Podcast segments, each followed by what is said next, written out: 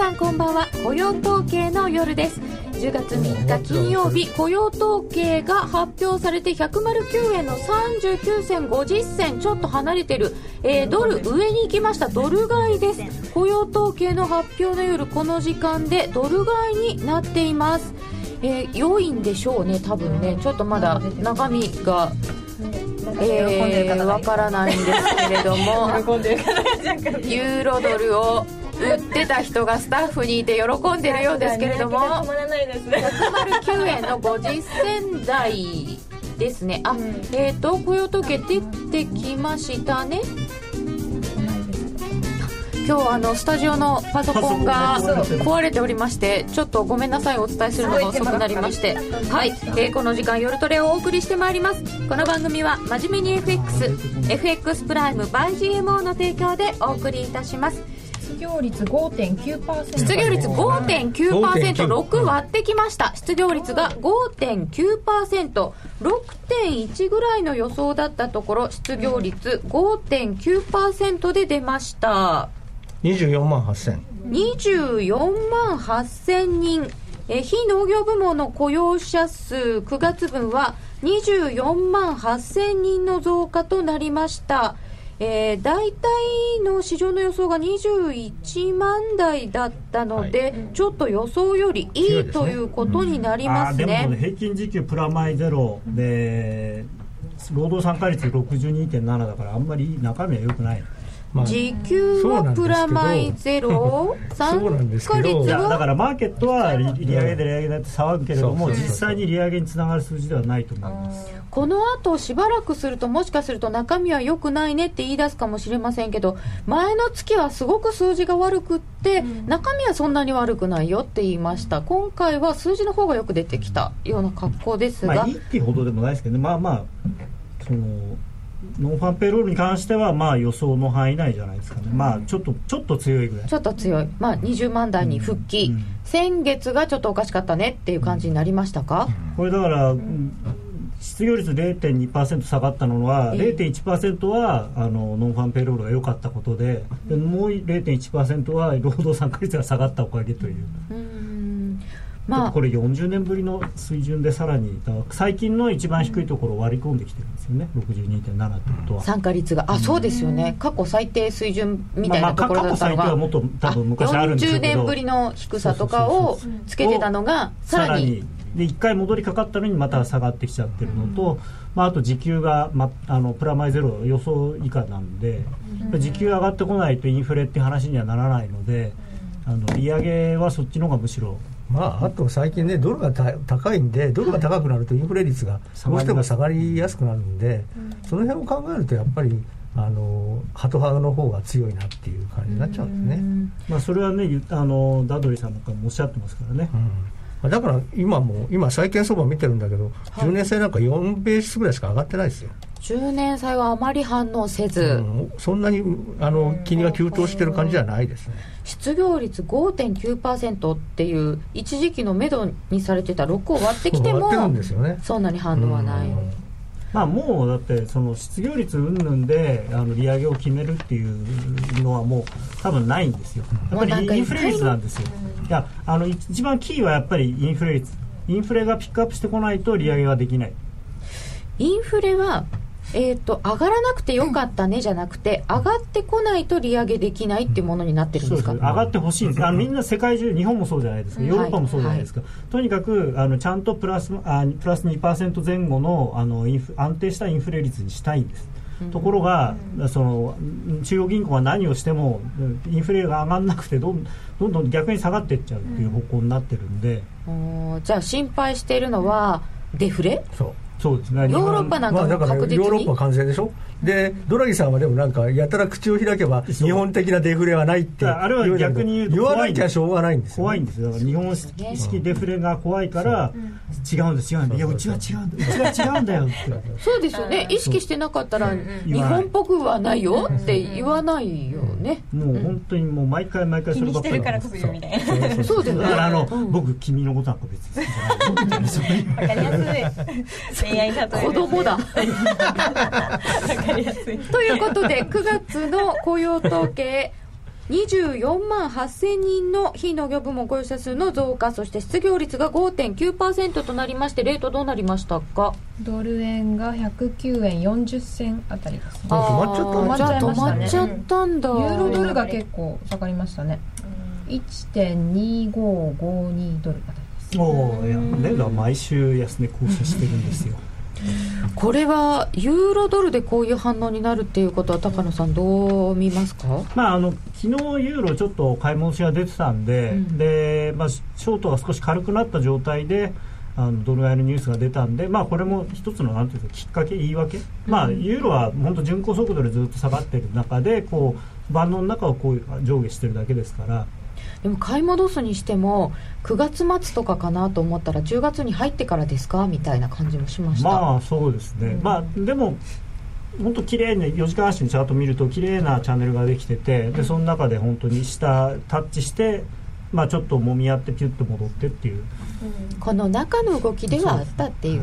あそうなんですねえーさて、えー労働参加率は62.7に低下時給はプラマイゼロということで中身はあんまり良くないという話でした、えーここまでの統計を見ていても ADP はちょっと良かったですけど ISM の雇用なんかが悪かったんですよね。実際のところアメリカのその労働市場っていうのはどうなんですか？まだまだやっぱりたるみ？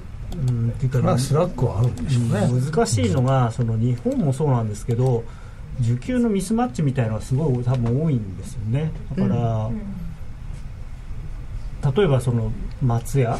でしたっけ、すき家でしたっけ？どっちだっけ？すき家すき家か。すき家がその大部分の店でその深夜営業ができなくなりましたみたいなの出てるじゃないですか、まあ、あれはもちろんその店のオペレーションのやり方の問題とかもあるんですけど、まあ、そのバイトがちゃんと雇えないとかそういう問題があるただそこまでじゃあそのなんですか労働需給が今日本で逼迫してるのかっていうとそんなこともなくて、まあ、仕事探してる人もいらっしゃるんですけどただその仕事はしたくないみたいなね。でそのあとは、うん。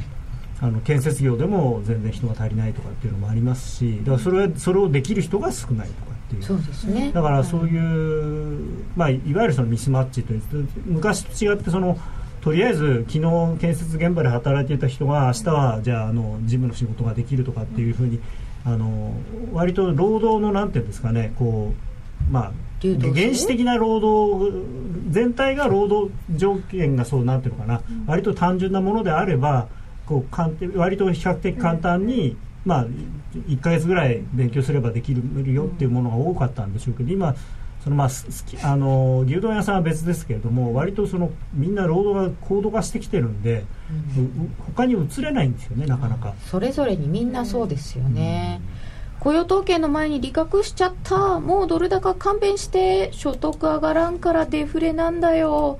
ねえ。そうですよ。所得上がりませんからね。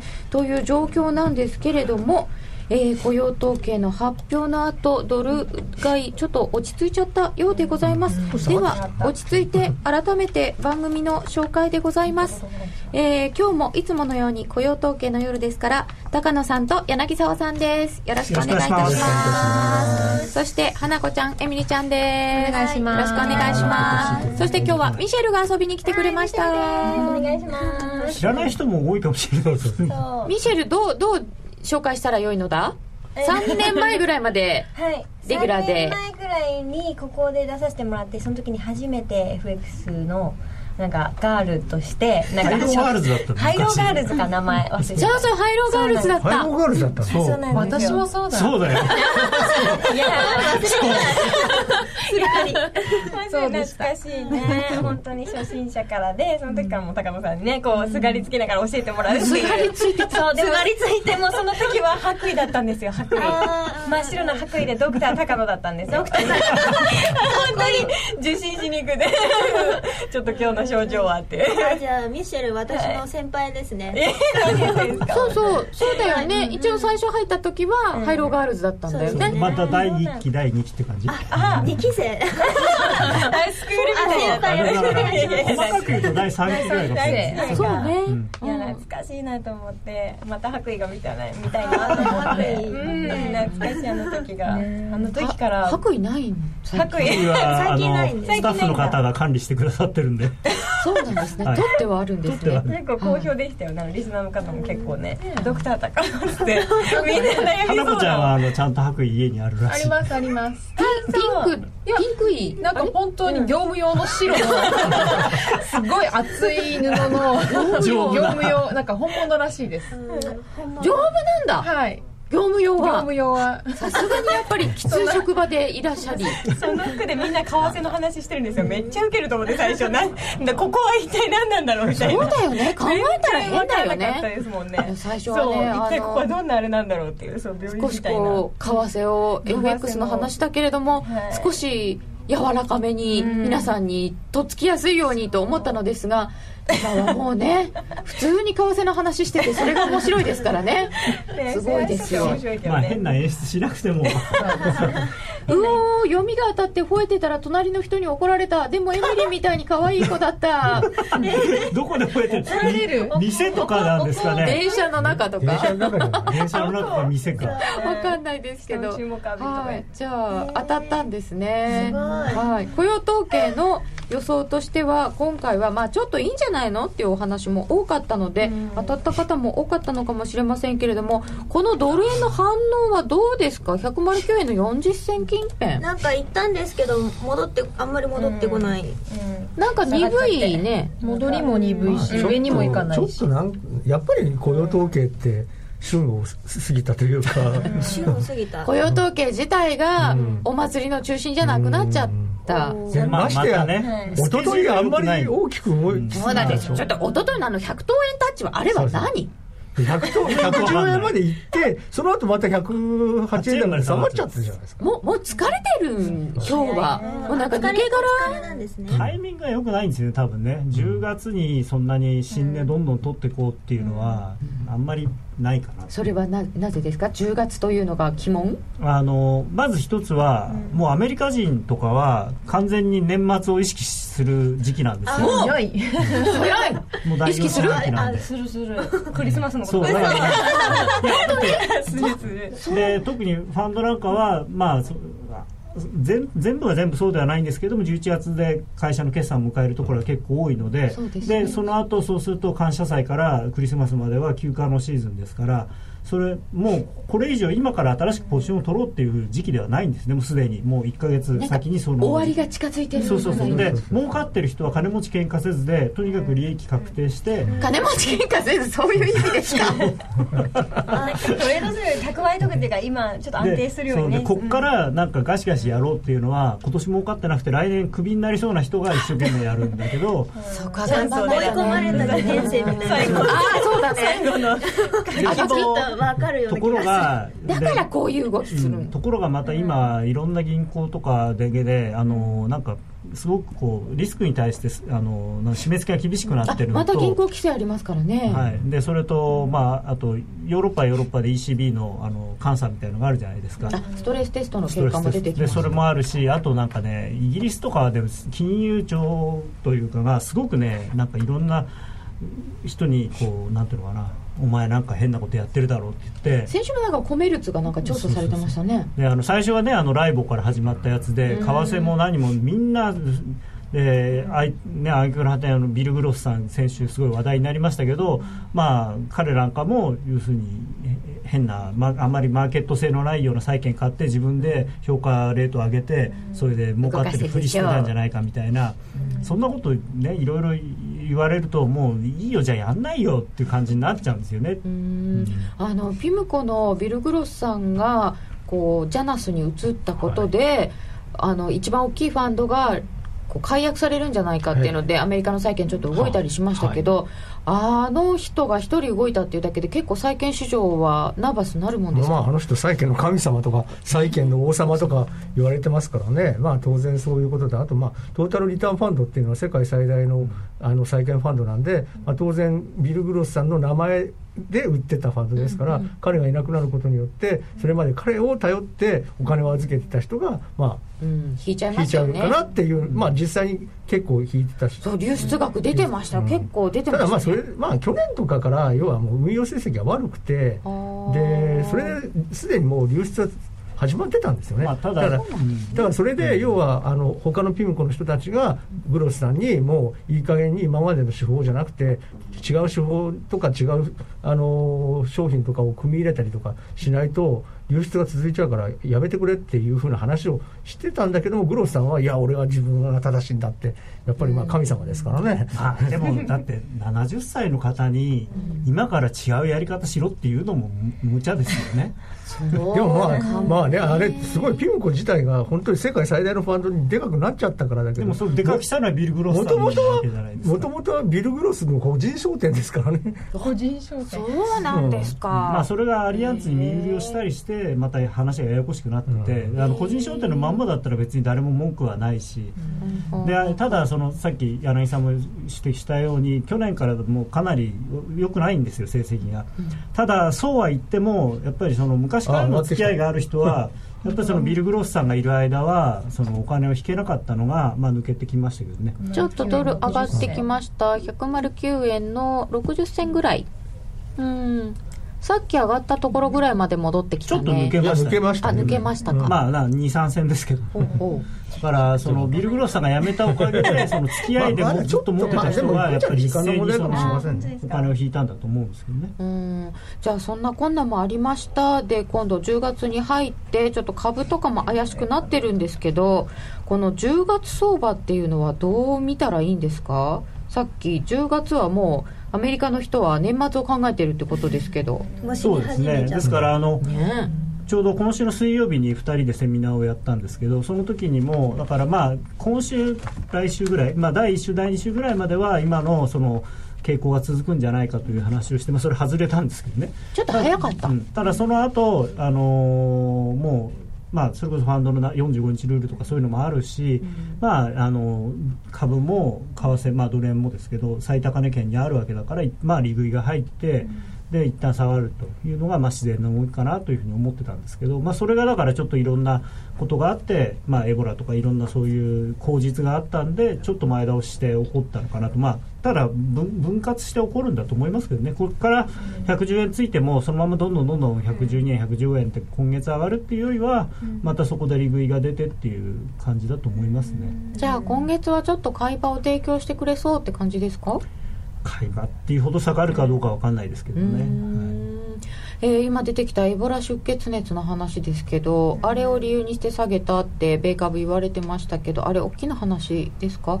どれぐらい影響力ありそうですか？あのファーストインパクトはやっぱ大きいですよね、あのよその国の話遠い遠いアフリカのあの、まあ、こういう言い方なんですけれどもあまりそのなんていうのかな経済的に発展してないところの話だったのが、やっぱり我がアメリカの中で少なくとも患者の方がいらっしゃったという、アまあ。メリカって自分の国内っていうと弱いんですよね。テロもそうですけいやどだってアメリカ人にとって世界はアメリカですから、日本ワールドシリーズですよ。そっか世界のそう。中心中心っていうかねいやだから外がない,、うん。ない日本人ってすごく海外に対する関心も強いし海外とのつながりも大きいんだけどアメリカの特にニューヨークとかサンフランシスコとか以外の人っていうのはアメリカしか知らない世界はアメリカだと思ってる。アメリカっていうか自分の州しか知らない。よ まあね。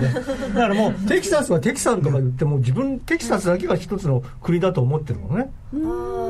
だから本当にねその海外なんていうのはもう全く我々からしたら月みたいな感じ？で大体だってカリフォルニアの人間はニューヨークなんて大嫌いだしカリフォルニアが自分の国でニューヨークは自分の国だと思ってませんからねあれね、まあでも一応でニューヨークも逆ですからね一応でもほら、一応そういうほら好きとか嫌いとかいう感情はあるじゃないですか。個別の案件ではあると思いますけど。あのもうファーイーストである日本とかさらにそのまた向こうなのか裏側なのかのアフリカなんていうのはもう存在すら意識されてないあ普段は。ー見えてないんでそうすねなんだ。連日のトレードで疲れ果てた今週末は爆睡しそう。もう本当にこのところの動きが大きすぎたので疲れたよね目まぐるしい大丈夫。精神的にも大丈夫。大丈夫、でもねあのチャート見ると懐かしいのがちゃんと1日でこう、ね、上がって下がって50銭上がって70銭下がってとかってまあそれって本来の姿もともとねこれ本来ですか本来ですその普通に1日のレンジって1円ぐらいあるんですよ過去の統計を見ると。メモリが変わりました。そう。だから前までなんか5線刻みだったのが。20線刻みになって今まで一線来たみ。たいいや1線ですか。なんかチャートがねうわ動いたと思って5線だったりするんですよね。すっごい長い陽線とか立ってても。それがちょっとまあ普通になったんですねこれがね。なあんな1か月でねさ50銭しか動かないとか1日のレンジが15銭とかっていうのは、あれはクリスマスだったらありですけど、普段あれをやられたらね我々商売上がったりなんて。確かにね。いい意味でなんかちょっとね分かりやすく自分ができる。ちょっと微妙だったらもうすごい悩んでたんですけど逆にどっちか触れた方が逆になんかいいいやりがいも出ますよねちょっと。まあ やりがい取り取り返すチャンスがあるから。でね。で大きく触れれば逆張りもやりやすいじゃないですか、それはそうですよね。逆張りになんないですもんね。ぐちぐちぐちぐちチャンスが増える感じ。あとはね個人投資家の方にとってありがたいのは値幅があれば、ね、例えば1万ドルとか5万ドルとかっていう比較的そのお手頃なあのポジションでもそれなりの利益が出るじゃないですか、それ機関投資家だったらいいですよ。どうせ今日動かないからってじゃああの普段500万ドルなの今日は5 5000万ドルやっちゃえって言ってできますから、でも個人投資家の方そうはできないので、だからそれを考えると、うん動いた方がありがたい。取り返せるね希望があるだけでも違くない？希望希望そうそう。希望。にすがってはいけないと思うけど。だから取り返すが始まりなんだ。もう取り返す。やられた前提なんだ。だけからそう希望がでもこういう話聞くとやっぱりミシェル日本人なんだなと思う。そう性格がそうなの。アメリカ人絶対ネガティブなとこからスタートしないから、そうねおばあちゃんとだから話合わないもんねちょっと。アメリカにいるおばあちゃんとは合わないそこは我がアメリカ博多思想そう。なんですアメリカと博多はぶつかりますね。さて、えー ECB かのお話などもありますはがえーユーロのお話などはまた後ほど伺うことにしたいと思います。一旦お知らせです。CD 金井さやかの90日で仕上げる TOEIC テストステップバイステップコーチング好評発売中。500分にも及ぶ音声ファイルとボリュームたっぷりの PDF ファイルを1枚に収納しっかり確実にテストに向けた指導を受けることができます。お値段は税込5400円送料500円。お申し込みお問い合わせは0335954730ラジオ日経通販ショップサウンロードまで。ソニーの卓上ラジオ ICF-M780N は好評発売中。デザイン操作性もシンプルなホームラジオです。ラジオ日経のほか AM、FM が受信できます。お休みタイマーと目覚ましタイマー機能付きで価格は税込1万800円送料500円。お申し込みは0335954730ラジオ日経通販ショップサウンロードまたはネットショップサウンロードまで。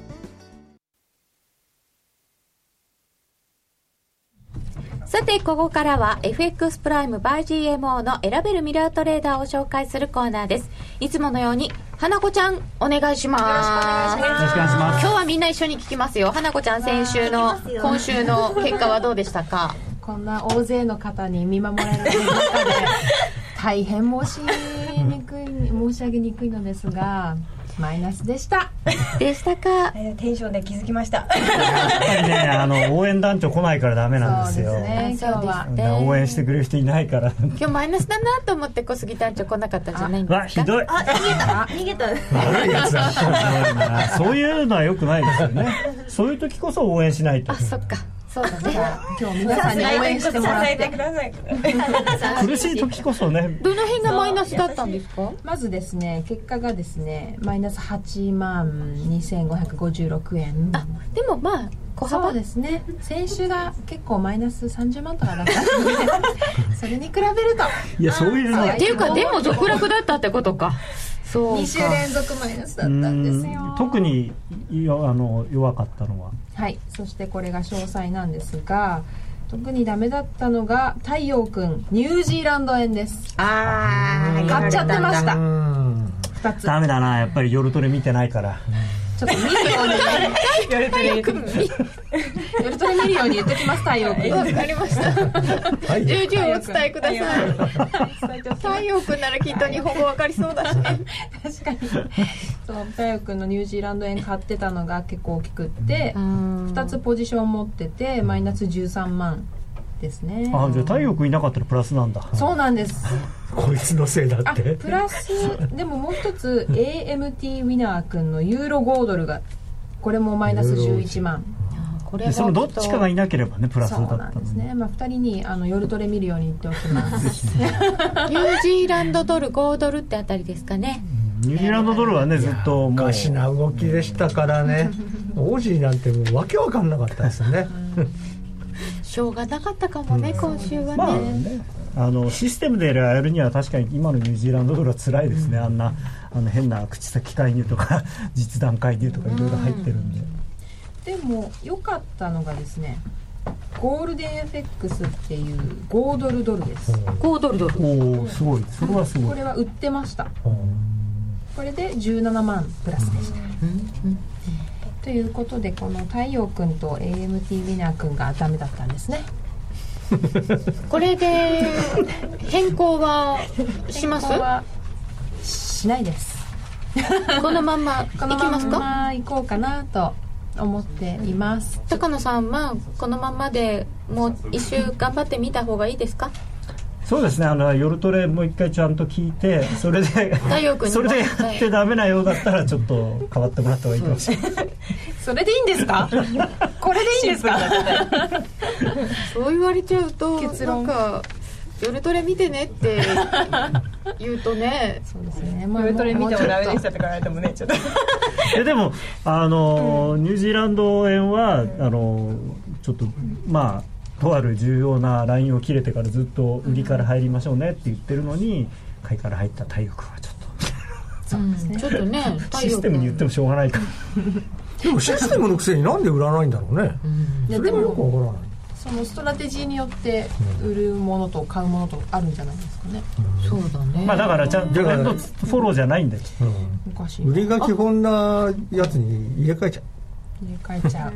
う同じニュージーランドだった。らね。というかあのちょっと気をつけなきゃいけないと思うんですけどあの、まあ、さっきから話に出てるように今年の夏ぐらいまではずっと半年ぐらいもみ合いが続いてたじゃないですか、でレンジ相場なんで逆張りのものがうまくいってたと思うんですね。ところが今は明らかにあのいろんな通貨ペアがトレンドができできてきてるのでトレンドフォロー型のそれも割とこうコロコロコロ変わる短期のトレンドフォローのものを中心に組んだ方が多分今はいいんだと思うんですよね。ですから本来のそのシステムトレードっていう考え方と、まあ、若干ずれる部分はあるんですけれどもやっぱり自分の目で見て今の相場付きとかを考えてそれを加味してそのポートフォリオを入れ替えるっていうのがいいのかなと。あと今やっぱりドル中心の世界になってるんで、要はドルが強いわけですよ、だからドルが相手方になっているものを選ぶっていうのが大切で、でこのニュージーランド円とか OG 円が難しいのは、あのその時ドル円が上がったりけど OG ドルが下がったりとかってやると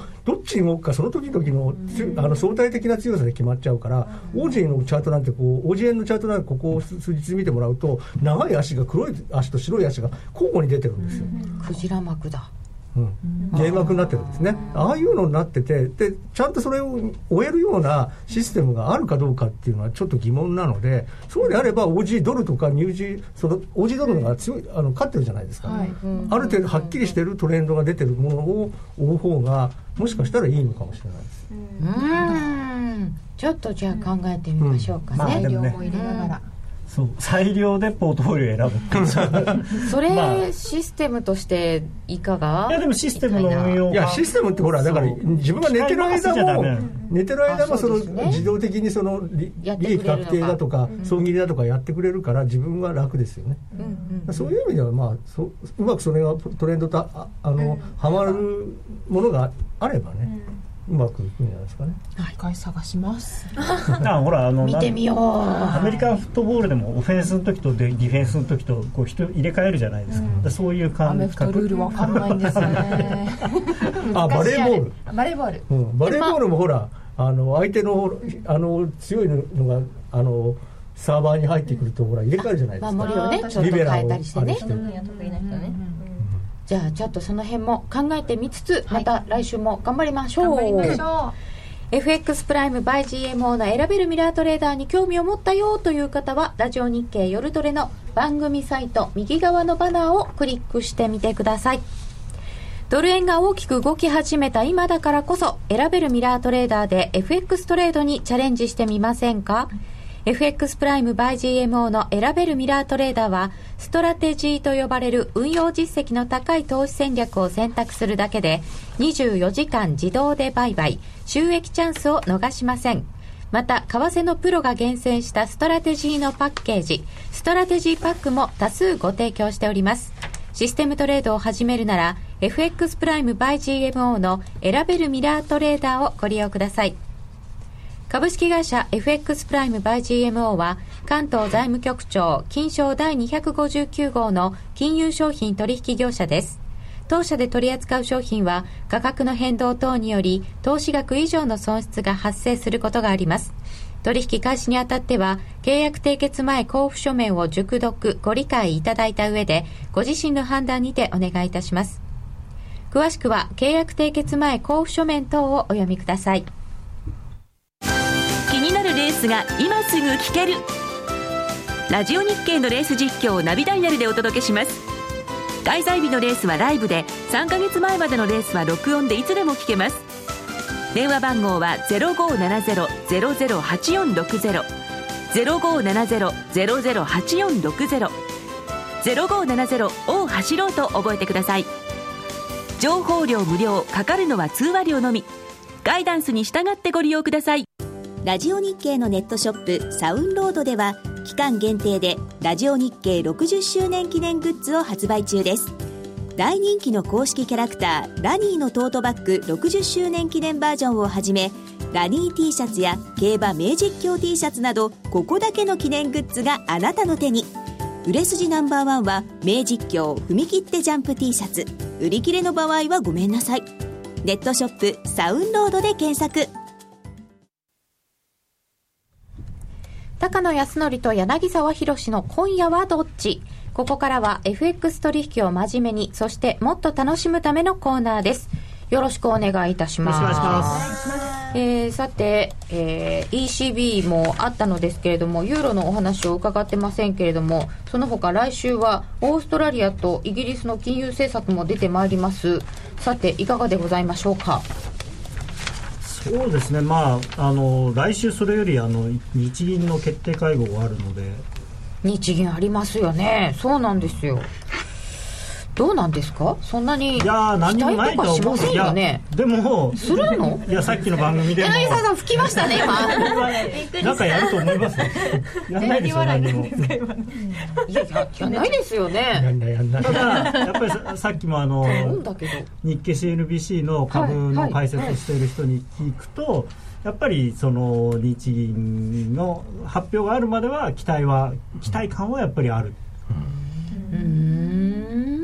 まあ、ただ今日の国会答弁なんか聞いてても全然自信満々なんで、何を今更何を僕はしなきゃいけないんだいっていうそういう感じですよね。クロちゃんですか？僕はもうやることは全部やってもう全然円安も日本にとっていいことだし物価は着々実際物価は上がり始めてますでしょ？また、まあ、悪い意味で上がってますけどね、まあ、まあ悪い意味といい意味は関係なく上がってることは上がってるわけです。それで今今月はカップヌードル値上げでしょ？そしたら今日なんかあの1月から明星もあの全部あのカップ麺もあ即席麺も上げるんですって。この10月からね結構いろんなものが値上げで。どんどんどんどんあの値上げのものが増えてきますから、まあ、当然来年の2%はもう黒田さんにとってはもうもう目の前なんですよ。そもそも2%っていう目標がどうだったんだろうってっていうか2%になることはいいんですが今回の場合はそれに消費税の分がさらに上がってることなんで。だからなんかみんながなんかやったらなんか物価が上がったように思っちゃう、まあ、実際5%ぐらい上がるわけです、ね、上がってるわけですよね。消費税を抜いて2%なんですか？そうそうそうってことは5%ですよね。そうそうそうそうそうそう5%は給料上がんないぞなかなか。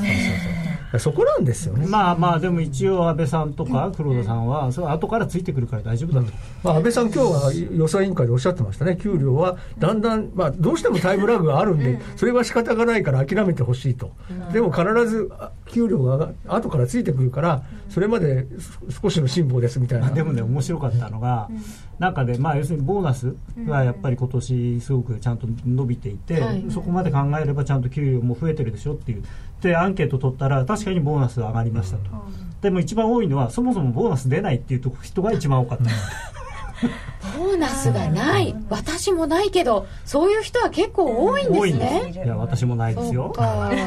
ないですか。CPI は上がってないよ。もともとボーナスがここはね。このご時世去年とか一昨年とかでも出てるような会社っていうのはもともと儲かってる会社なんですよ。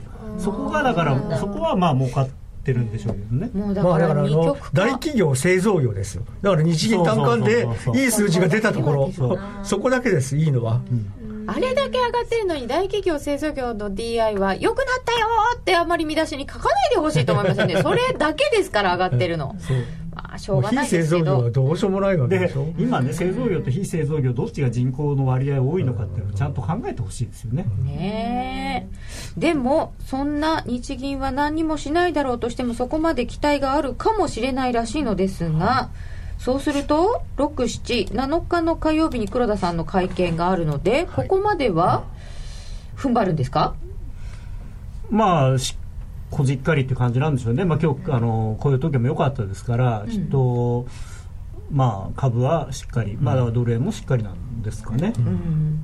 ああ日本物価安すぎましたからね、まあ、それもあるとは思います、うん、食品のメーカーとか大変だったと思う、難しいねこの問題はまあ、でも一番大変なのはやっぱり電気メーカー電気屋さん、電気。はい、どんどん値下がりするテレビを作ってた人とかですか？そうですね、冷蔵庫とか、うん。いわゆる白物家電と呼ばれるものは本当に、まあそれをだから日本で作るべきかどうかっていうところを議論は本当はしなきゃいけないとは思うんですけどね。うんまあ、そんな難しい問題もありますが来週の為替はどうなるのでしょうかって戻ってきましょう。ドル円下がってきちゃいましたね。それに下がってきましたか、109円32銭やっぱりちょっとなんか一回終わっちゃった感があるのかな。やっぱりちょっとあの雇用統計確かにヘッドラインはいいんだけれども、はい。中見るとそれほど手放しでいいねっていう数字ではないという結論に達してくれたのかなとマーケットも、くれたのかなはい、高野さんの思いを分かってくれたのかなやっぱり夜トレ見てたんじゃないですか？太陽君と違って。太 陽そうするとちょっとドル円はあんまり動きないですかね？大きくは。そうですね。110円乗ってどんどん上がるっていうのは難しいでしょうし、ね。まあ下がれば下がったで個人投資家含め買いが出るんで、あのまああとまあ多分もうこれこここで今日は昨日買った人はみんな利食いでしょ。うん。昨日ねうちのお客さんなんかでもう108円の前半108円ちょうど近辺のあたりなんかもう個人投資家さん買いばっかりですよ。でそれでもうすごい買い比率があの 5%, 5以上バーッと上がってそれがその人たちはもうみんなもう今日はいやもうそれは9ここで円台なんてもう,、もうウハウハです。1円抜けたらもう、これで OK だ、だからまた次下がってくれるのを待つんですよ。今度また8円台半ばぐらいになったら買うと、まああのに個人投資家さんお得意のレンジ相場になってくれたらもう。レンジっていうかまあ買い替え点が得意なんですよね。あの長い押し目買いして上がったら売ってまた下がったら押し目買いして上がったら売ってっていうそれを繰り返すのが一番得意です。賢くない？うん。それ難しいんですけどあの急落の後に買うっていう勇気がなかったんですけど。ね聞く分はね簡単そうだけど気概に怖いよねちょっと。うん。まあうまく回転聞いてるなら。その代わりあれなんですよ。だから日本個人投資家さん、一般的な個人投資家さんは、下落トレンドになるとやられちゃう、買って買って買ってうん最後万歳っていうユーロも戻っちゃいますよ高野さん。ユーロは戻らないです。ユーロまあでも戻る戻りも鈍いですね。1.2540まあまだ1.25だからね、ユーロドルもしょうがないよね。随分な水準に来ましたよ、本当ですね。1.25半ばってね。ちょっとここまでも急でしたけど、うん、そうです。ねちょっとねペースは確かに僕が思ってたよりも早いですね、はい、ただ全体的なドル高のペースがすごく早いんでもともとユーロはユーロの事情で下がってる部分があるしそれに加えてドル高っていうのが加わっちゃってるんで早い。で、まあ、ちょっとあと怖いのはさっきの話に戻りますけれどもヨーロッパ特にフランスとかってすごくアフリカ諸国との結びつきが強くて人の行き来も多いので。ああのアメリカで最初に出たっていうのはむしろ意外で、まあ、フランスとかで出る方、まあ、その患者さんが出る方が、コートジボワールとかってもともとフランスそうフランス領ですからねフランス語喋ってもだってコートジボワールっていう、ね、国名自体がアイボリーコーストフランス語で言うとコートジボワールですからね。あの移民なんかの方も当然多いのでそその方がこうなんていう里帰りしてまた、まあ、来たりとかそうあと親戚頼ってきたりとかっていうのも多いでしょうし。えエボラ出血熱がもしも他の地で出たりすると、うん、今アメリカで1回出て、ね、結構なまあ恐怖ですけど、うん、これが他で出るとまたすごい騒ぎ？そうですね。やっぱりどこででも起こり得るんだっていうことがあの認識されてしまうと、うん、あのまあ、世界的にちょっと、まあ、まずはその航空業界が大きな打撃を、まあ、与えられると思いますし。SARS の時みたいな感じになっちゃいます？そうでしょうね。SARS よりも怖いかもしれないですねある意味。やっぱり致死率高いですけどでも空気感染しない。しないんですけどあの西欧の人って西欧というか日本以外の国の人って日本人と違ってすごくこう接触を好むんで。あの握手したりそうです。ハグしたりとかだから割とあの、まあ、もちろんアフリカはそのなんですかこうお葬式の時にその遺体をこう触るっていう習慣があるんですごく流行ったらしいですけれどもそこまでいかなくても、まあ、普通じゃないですか握手とかって。であの汗とかでも感染するらしいんでそれを考えると結構怖い傷がなくても感染しちゃうんですか？汗だったら。うんなんか汗。汗とか涙とか。ええー、まあでも当然くしゃみとかしたらくしゃみとかの唾が飛んだりしても危ないらしい。風レベルでうつりやすい、うん、ちょっと怖い。うんこれはちょっと。怖いな。ねもしかすると大きな問題になるかもしれない。治療する術が一応今のところないのでもしかしたらその、治った人の血清を使ってワクチンになるんじゃないかっていうのはあるんですけれども、ただその治った人の数がまだ少ないので、そのワクチンって言ってもそんなに作れないし、まあ、認められてない薬ではありますけど今ちょっとねあの富士フィルムの薬出したりとかねしてますが。えー、ドラギ総裁、昨日は期待してたんだけどなーっていただいてますけど。あの、うん、昨日の評価としてはですねあのよくやったと私は思ってるんですね実は。マリオよくやった。2回目。柳沢さん。そんなに受けなくたっていい2度目。あの昨日発表になった ABS およびカバードボンドの買い入れはあのパッケージとしてはあの予想の一番大きな金一番なんていうんですかね思ってた一番こう大きいものよりもさらに大きかったんですよ。でまず一つはそのギリシャとかキプロスとかの要するに投資不適格のものも、まあ、条件付きでそのプログラムがなければ買わないっておっしゃってるんででもそのプログラムとは何ぞやっていうのが説明されてないのでよくわからないんですけれども、まあ、一応その条件付きではあるものの。あれはトロイカのプログラムってことだと思います、うん、あのだから要はそのギリシャがトロイカからその救済金をもらってるじゃないですか、はい、あのプログラムを外れないでくださいっていうことみたいですよ。あなんかトロイカ久しぶりに聞きました、えーまあ、あのいずれにしてもですねあの買うと。ギリシャはもうもうトロイカの援助はいらないとか最近 サマラさんは言ってるんですけど。まあいらなくはないです。よそれはあの多分自国民に対するアピールとかもあると思います。でもねそれで債券グワングワンしてましたけどね、まあとにかくそういうことでその全然投資不適格の本来は中央銀行が買えないようなものでも買うって言ってるのと、あとはその銀行が持ってるものも買うんですよね。それもどうなのって言われてたんでで金額にしても最大、まあ、そこまで必ずしも買わないよとはおっしゃってますけど最大1兆ドルということで2年間で1兆ドルですから。1兆ユーロです、ね、あ1兆ユーロなんで、まあ、もうすぐ1兆ドルと1兆ユーロ一緒になりますから。えー、いやいやまあまあそれそれはそれはそれはちょっとまあすぐにはならないですけど。だからそういう意味ではすごく規模も大きかったし条件も緩かったんであのーそのそのこと自体はあのすごく本来はユーロ売りの材料だと思うんですね。ただ、うん、そのマーケットがあまりにもその国債の買い入れということに固執してたというかそれに期待をしていたので、ね、それについて全く示唆はしましたけど示唆だけだったんでちょっと肩透かしと。ででもまあ結局はそういったなんていうんですかあのことで買い戻した人もまあ今こうやって売ってるわけですから。まあだからこの間のテルトロと同じなんですよねでも結局。あのテルトロンがほらなんか期待外れで大した札が集まらなかったから全然だめじゃんって言って一旦ユーロその日は買い戻しましたけどでもその次の日になったらやっぱりテルトロじゃ足りないんだから量的緩和を本当にやらなきゃいけないんだとか急に言い出してそっちの期待になったらまたユーロが下がって結局売りたいんですよね、ユーロ。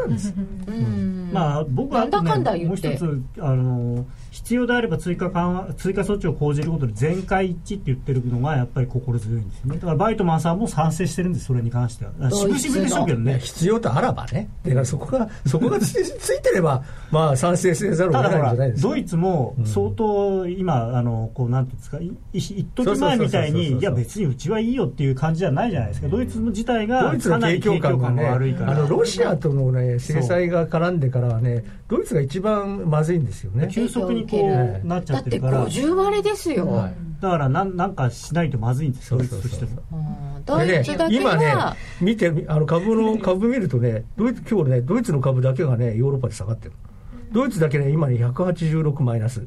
でフランスはプラスの22イギリスはプラス65です。だからもうあのダックスだけが一人負けになってる。うんそれぐらいだからやっぱりドイツもなんかやっぱりなんかしないとまずいっていう状況に少しずつなってるのかもしれません。だそうなるとその多少今までと変わらなきゃいけないただまあね、あのまあ中央銀行がまあどう多少少し態度をあら改めてもメルケルさんとかショイブレさんとかっていうのはもっと怖いですからね。怖い。いやーでもメルケルさんもあのー少しは変わってくると思いますよ、こういうこの,、ねこの状況が。その辺が分かんない。ということでユーロの状況はちょっとよくわかんないんですけどとりあえず高野さんはユーロ売りだと思うんですけど一服とかはしません？このまんまのペースではあのね少し戻れば戻ればね一服になると思うんですけど戻らないんですよ。ずっと戻んないんです、あのだから、ね、ダンシングはするけど、そそこまでなんです。踊り場作るけど踊り場までなんです、そこから戻るってことはないない。階段のように下がっている。ずるずる下がってるよね。ずるずるずるいつ結構下がったからいつ戻るのかなと思って、うん。これはユーロ売ってた人は利食いのポイポイントがない？結構だからみんなその今エミリちゃんが言ったみたいに戻ったら売りたい戻ったら売りたいで売れてないんですよね。だから下がったら買いたいって言ってもさ戻ったら売りたいなのかエミリおしちゃんは。め買いにおしめなしと同同じなんだよ。売ってはないのねまいやだでも両方ありますよ両方悩むよね。はい。売り場も悩むし。昨日戻りましたね。昨日ね。1.27そうでそうそう。昨日大きかったよね。結結構いいとこまで戻ったんで1.27って昨日。のん？木曜日のお昼あたりの戻りは結構なんか何何って思いました。微妙にどんどん上がってったんで、うん。そのまま上がるのかなと思って、来たーと思ったらそうでもなかった私うみたいな。う売り目線だったんでちょっと警戒しながらでしたトレードやってたんですけど。私はあの放送に入る前に なんか一生懸命調べたんですけど理由が分からなくて。なんかドル円の下落のドル売りにつられたのかなと思ったんですそうそう最近ね、なんかどどっかの通貨がどっかの通貨でドル買いとかドル売りが強まると、みんな同じあのドルドル買い、ドル売りにくっついていくの。ちょうどその時外であのウッチがいてくれてで見てたのがニュージーランドドル見ててそれが急に上げてて。あの一昨日えあ昨日でしたっけ？木曜日の昼？昨日、はい。昨日はねえオージーですね、はい。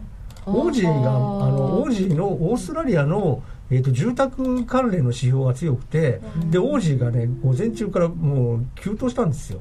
そしたらオージーが買われたらニュージーランドも買われてそれでユーロも買われてでドル円は下がったんですよ要はドルドル売りになったって一斉に、だから最近はなんていうんですかやっぱりそのドルが中心の相場付きになってるんでドルドル主役です多分そのプログラム売買とかがその何かの通貨でドル売りが出たら他の通貨もドル売りするとかっていうような多分そういう仕組みになってる。ことところで本日ドイツは統一記念日で休日だそうです。なんですか。これは違うんですね。昨日の下げたとこの値段ですね。あこれ昨日の下げたまあまあですねあよかった。あはははなるほど。おーよかったよかった。あ確かにそういえばほドイツだけ動いてないや。ドイツお休みだそうでございます。そうだい。そうあでもちょっとユーロはこの辺は一旦買い戻さなきゃいけないところなのかな。GPIF 運用ファンド選択制にしてほしい政策実現のために高値ジャンピングキャッチとかありえん。あの GPIF ネタっていうのはどの程度生きてるんですか？まだ期待してる。もちろんしてます。大事はしてますだってね実際にこれからポートフォリオ変えるって言ってるわけです9月に何か出るって言ってたらまだ出てきてませんもんね出てこない10ですけど月ですもんね、うんまあだからやるぞやるぞ詐欺みたいなもんでこの話でどこまで引っ張れるかで それでこれで株が下がりだしたら実際にや言うんじゃないですかね。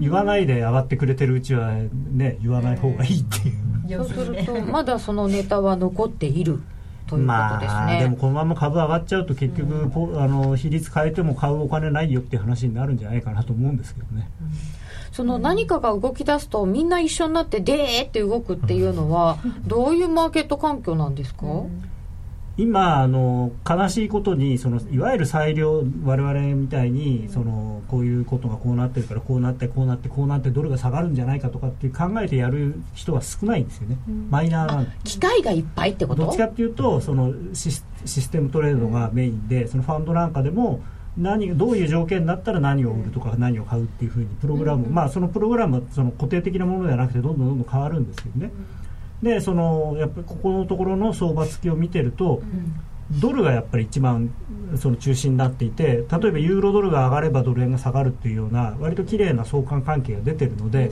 こういくつかの通貨をモニターしていて何、かの通貨でそのドル買いかドル売りが出た時に他の通貨でそれをフォローするっていうような多分。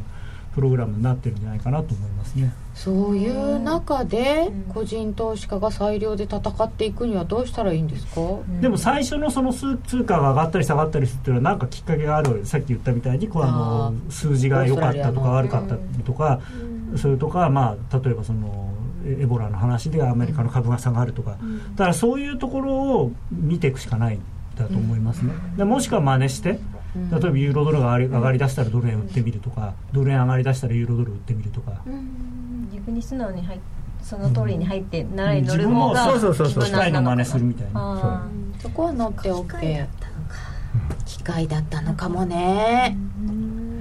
でやっぱりまあなんかその時々旬旬の通貨みたいなのがあるじゃないですか。だから今だったらニュージーランドとかオーストラリアが結構激しく動くから、そういうのが動き出した時には、あのこれは「いけ!」みたいな感じ。自分がドル円やっててもこの辺にこうニュージーランドを置いといて動き出したらおおみたいな。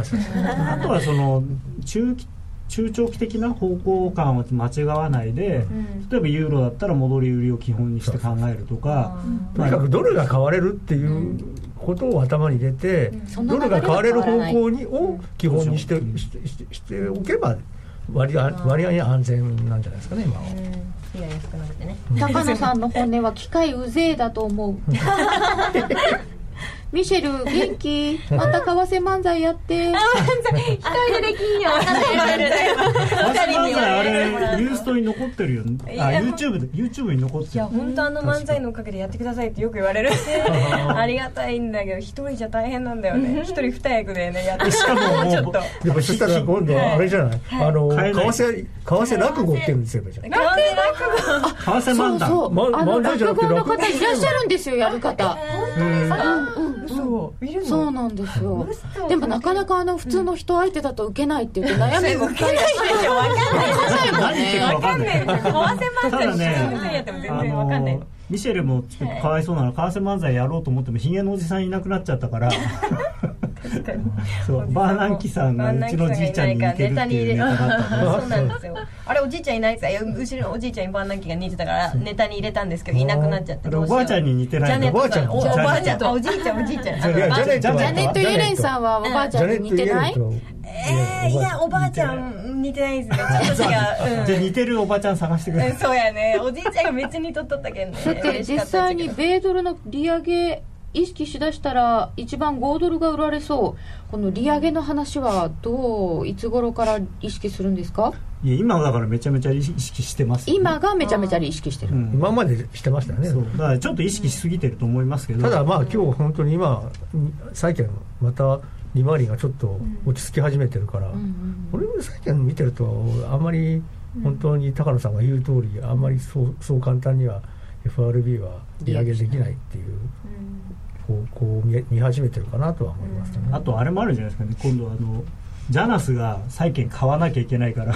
うん、ああピムコさんがの人が移った方。そうピムコから出てったお金が相当部分多分ジャナスに流れる。いやなんかねもうブラックロックに入ってるらしいですブラックロックに入ってる。今は、えー、もう入ってるんですよもうブラックロックはすごいそれはだってほらまだジャナスは実際あの本当にだってあっちが2兆ドル？でジャナスが千何千万ドルとかでしょ、そんなちっちゃいんですかでやでその多分そのビル・グロースさんを取るためにわざわざローンチした。まだ半年ぐらいしか経ってなくて。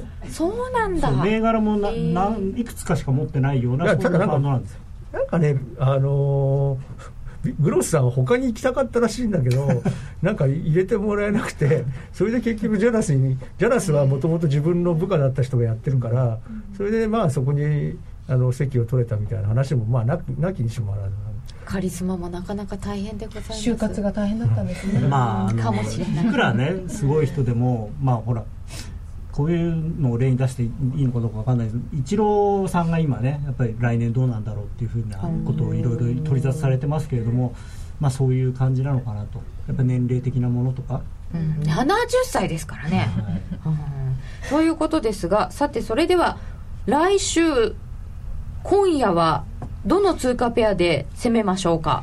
高野さんはもちろん？いやユーロドルはね今この チャートがそれは3年前も変わってないんですけど。あの本当にね4時間足のあの下落チャンネル。チャンネルの加減のところで来て止まってるんですよ、ね、そこで止まったね、じゃあうまいことこう。ほら綺麗綺麗。ここんな感じになってる。ああ綺麗だわそこでじゃあ買って。だからここで無理に売るのはちょっと嫌なんですけど、だからといって買うなんていうのはそんな そんな馬鹿げたことはしたくないので。なんでそこ買う？どっちでも儲ければいいじゃないですか。ドル売りなんかしたくないでしょ。したくない。確かに売りたくないか。そういえば柳沢も味方になってもらえると。か ドル売りですよ。説得の仕方心得てしまいましたね。ドル売りはしたくないでしょ？まあただここ、まあ、もしくはこれが抜けるとねまた新しい世界がひら広がるので、抜けたらもう売るしかないですよ、ね、だから今ここは利食い場であって、ロングを作るところではないんですよ、じゃあ戻りだからまあここで一旦リグって戻るかもしくは抜けたらもう一回。だから本当に昨日みたいな時にああいうドラギがなんかあの失望させてでユーロが買われた時は戻り売りのチャンス昨日だってね結局もう上がったって言ったってその前の高値抜けてないんですよだからねす。ごくまああの本当にこの下落トレンド強いまだまだやっぱり続くんじゃないかなと。まあ、本当にね、あのパリティとか言ってる人が増えてきてますからね、うん、まあそこまではいかないと思いますけどね。1.22ぐらいが一旦のまあ、ターゲットですけど、ね、1.22、うん、今1.2625 1.25ですからね。近いまあだって1.4から始まった数字です。あの奴隷が100円110円までいけば112円っていうのは別に誰も驚かないのと同じですよね、まあ、奴隷も、まあ、直近のなんかちょうど半値ぐらいのところで一旦戻ってるんだそうですけれども、まあ、これからも少し慎重にこの戻ったところを売るとかこのチャンネル引いてみるとかしてみたらいいかもしれませんね、えー、さて本日は実は雇用統計の発表だったんですよ。そうよく忘れてましたけれども、えー、8月分の改定値はどうなったのかな ?9 月分は、えー、24万8000人の非農業部門雇用者数の増加で失業失業率は5.9%に低下しておりました。が労働参加率が62.7に低下。時給の伸びはプラマイゼロとなっておりましたのでちょっと利上げはしにくいんじゃないのかなというお話でございました。どうやらユーロ丁寧に戻り売りするのは引き続きのようです。えー、ラジオをお聞きの皆様とはそろそろお別れです。ミシェルどうでしたか？いや3年ぶりだけど楽しかった。なんか 空気感は変わってなくて。よかった高野さんの、ね、高野さんのユーロ売りも変わってなかったし。よかった逆によかった3年ずっと変わってないっていうのも変わってないですよいやすごいことかな、はい、ちょっといろいろ誤解を招きやすい発言は、はいえー、ツイッターもたくさんいただいてたんですけど 今日ちょっとパソコンの調子が悪くてあんまり入れられなくてごめんなさい。それでは皆さんまた来週お,、ま、お会いいたしましょう。この番組は真面目に FXFX プライム by GMO の提供でお送りいたしました